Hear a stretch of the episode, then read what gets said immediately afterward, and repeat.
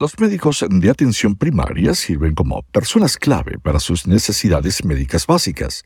Así que hoy estaremos hablando sobre qué esperar de su visita de atención primaria. Este es Riverside Radio Healthcast, un podcast del Hospital St. John's Riverside. Gracias por escuchar. Les habla Rodolfo Cárdenas. Nuestra invitada es la doctora Claudia Nowakiewski es médico de medicina interna ambulatoria para St. John's Riverside Hospital. Doctora Nowakiewski, gracias por acompañarnos. Thank you for having me. Gracias por invitarme. Primeramente, quiero preguntarle, ¿con qué frecuencia la mayoría de las personas debe ver a su médico de atención primaria para un chequeo regular? I usually recommend my patients to come in yearly. If you're healthy and por lo general recomiendo a mis pacientes que vengan anualmente.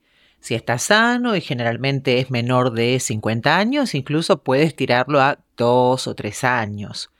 El chequeo anual sería más que nada para asegurarse de que lo que está haciendo va bien. Tiene un estilo de vida saludable, está al día con sus vacunas, ya sea que necesita alguna prueba de detección que deba hacerse y en general solo para asegurarse de que está haciendo lo mejor que puede para mantenerse saludable, activo y vivir el mejor tiempo posible para usted. Una vez que sea mayor, definitivamente anualmente. Y si hay algún problema médico que se acentúa, dependiendo de la condición, cada mes, cada dos, tres o cuatro meses, debería venir a vernos.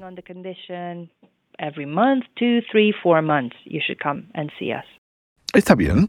Ahora, si alguien ya tiene un médico de atención primaria y necesita uno nuevo, ¿qué cree que debería buscar al elegir?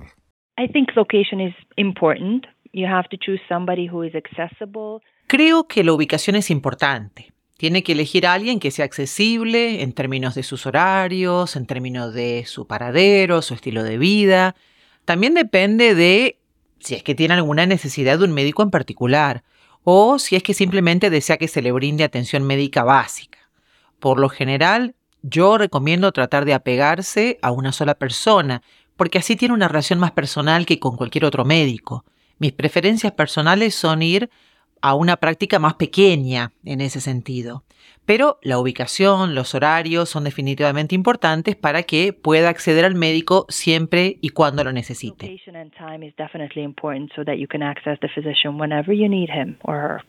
Mencionó la relación personal entre el médico y el paciente.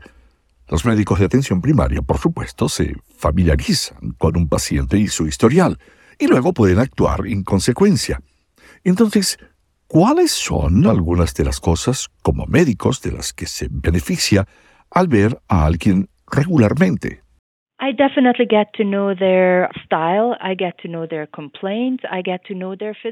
Definitivamente, llego a conocer mejor el estilo que prefiere, llego a conocer sus quejas, llego a conocer su examen físico.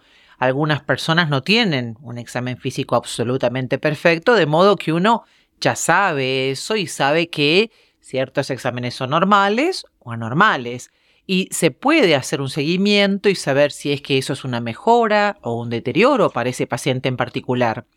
También uno se siente más cómodo para llegar a diferentes personalidades. A algunas personas les gusta tener a alguien que los guíe de manera más firme en cuanto a su atención médica.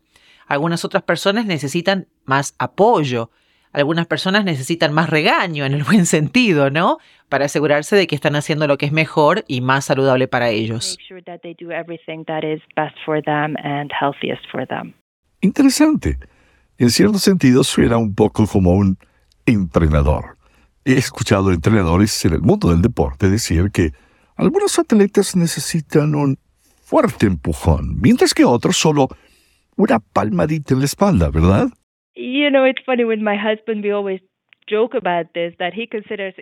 Qué cómico que mencione eso, porque con mi esposo, que también es médico, siempre bromeamos sobre esto, porque él se considera más como un mecánico afinando a los pacientes y yo me considero más como una madre, ayudando y guiando a mejorar la salud.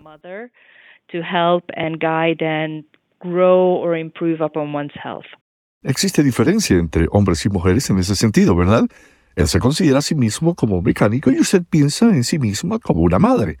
Me encanta.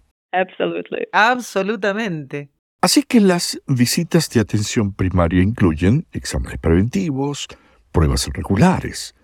¿Cuáles son algunos de los más importantes? Y, por supuesto, mencionó las vacunas y nunca antes habían sido más importantes.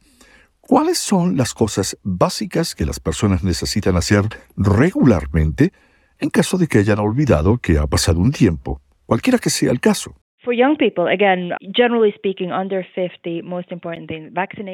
Nuevamente, para los jóvenes en términos generales, lo más importante para los menores de 50 años son las actualizaciones de vacunación, el control de la presión arterial cada dos o tres años como mínimo, y también hay que monitorear el colesterol y el azúcar. Y recordarles cómo es que tienen que mantener un estilo de vida saludable, ya que a mí me parece muy pero muy importante que el mejor tratamiento sea la prevención. Siempre trato de hablar con mis pacientes en cuanto a lo que debe hacerse para evitar contraer ciertas cosas, porque con los controles óptimos jamás tendrían presión arterial alta, obesidad o diabetes. Y esa es la mejor manera de lograrlo, mediante la dieta y el ejercicio. Algunas personas van a necesitar recordatorios más frecuentes para lograr eso, y creo que una visita al médico también es buena. Desafortunadamente ahora con COVID, la evaluación de salud mental es importante para detectar ansiedad, para detectar depresión y creo que también ya había mencionado las actualizaciones de vacunación. Ahora, una vez que el paciente llegue a los 45, 50 años o más, ya comenzamos a hablar sobre pruebas de detección de cáncer principalmente cáncer de mama y pulmón y detección de cáncer de colon, dependiendo de los factores de riesgo, y también para las mujeres más jóvenes la detección del cáncer cervical. Y los hombres también a medida que envejecen necesitan que se revisen sus niveles de PSA la detección de cáncer de próstata es una discusión si es que se siguen las pautas de detección y deberían ser parte de la discusión dependiendo de los factores de riesgo del paciente, los síntomas sobre cómo continuar para la detección del cáncer de próstata. Usted mencionó la salud mental y se le está prestando mucha más atención en los últimos años, y con razón. Entonces, hablando de eso, aparte de ir a un psiquiatra, si un paciente quiere investigar, comenzar a tomar medicamentos para eso o tal vez cambiar la medicación para eso, una vez más, un médico de atención primaria sería la primera parada en el camino, ¿verdad? Yes, you have to be aware of your limitations. If somebody has severe depression, severe anxiety, Sí, claro, uno tiene que ser consciente de sus limitaciones. Si alguien tiene depresión severa, ansiedad severa, a veces es necesario recurrir a un especialista, un psiquiatra, un psicólogo. Uno puede empezar en un lugar más simple y, fácil. Sí, claro, la atención primaria es adecuada. Y de nuevo, esa relación con el paciente juega un rol preponderante, que es el que puede marcar la diferencia al notar esos cambios más pequeños o los cambios ya más preocupantes en la salud mental de ese paciente.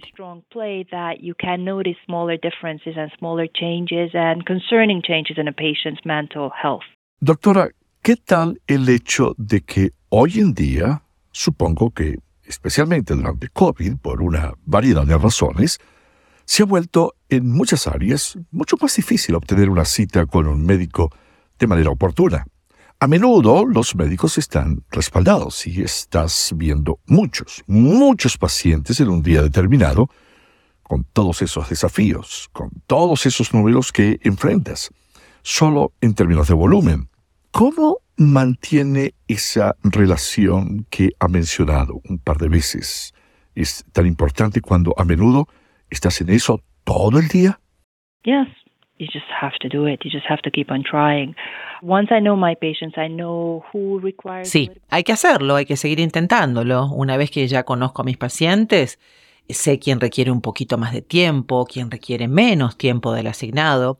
Así que a veces puedo ir modificando el horario conforme sea necesario. A veces es necesario hacer llamadas telefónicas de seguimiento solo para asegurarse de que el paciente está en el camino correcto y si es algo que consume mucho más tiempo, que es más complicado, hay que asegurarse de que vuelva con más frecuencia que antes. Y reevaluar en un intervalo mucho más corto. Un par de cosas más, doctora. Las visitas de atención primaria también pueden ser beneficiosas incluso cuando estamos bien, porque si nada más nos confirma que nos da un poco de tranquilidad, ¿verdad? Correcto. Correcto. Doctora, ¿qué le diría a las personas que dicen, ah, no me gusta ir al médico, estoy bien, lo veré en un par de años? No se debe hacer eso, ¿verdad? No, don't do that. I, you know, I love, for instance, the flu shots because that gives No, no haga eso. Me encanta, por ejemplo, las vacunas contra la gripe, porque eso me da una apertura, un recordatorio de que, ya sabes, hay que darse la vacuna contra la gripe, si surge algo hablaremos de ello, y creo que es una buena apertura o una buena manera de ir ganándose a los pacientes. Y bueno, recordarles que no es algo malo. También me sucede que si alguien viene por la rutina física y todo va bien y odian venir al médico, siempre les digo, eso no estuvo tan mal, ¿eh? Ahora ya lo puede quitar de su lista de pendientes. ¿Vamos a repetirlo? Yo no le hice nada malo, usted tampoco. Vamos a ser amigos. I can check it off of your to-do list and let's do it again. I'm not hurting you, you're not hurting me, we'll be friends. Eso es genial. Y luego, hablando de vacunas contra la gripe. Mientras grabamos esto, es en la época del año en que es temporada de vacunas contra la gripe. También hay otra vacuna de refuerzo COVID disponible. Así que acabo de recibir mi refuerzo. Todavía no me he vacunado contra la gripe. ¿Cuál es el mejor plazo para obtener esas dos si sabe que necesitamos ambas? You can take both of them even at the same time. I have had multiple patients who have gotten both. Puede darse las dos, incluso al mismo tiempo. He tenido varios pacientes que han recibido ambas, una en un brazo y la otra vacuna en el otro brazo. Pero por lo general incluso les pregunto si es que alguno experimentó algún efecto adverso después de vacunarse, en términos de sentirse mal o con un poco más de dolor o tal vez un poquito de fiebre al día siguiente. Y si ese llegara a ser el caso, les digo que está bien si quieren dejar pasar una o dos semanas entre las dos inyecciones pero médicamente hablando está más que bien recibir ambas vacunas y va a estar igual de bien recibirlas al mismo tiempo.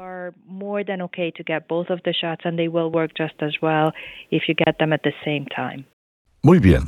Bueno amigos, confiamos en que ahora estén más familiarizados con lo que pueden esperar de su visita de atención primaria. Doctora Claudia Nowakiewski, muchas gracias de nuevo. Gracias por invitarme. Un placer hablar con usted. Thank you for having me. Nice talking to you. Igualmente.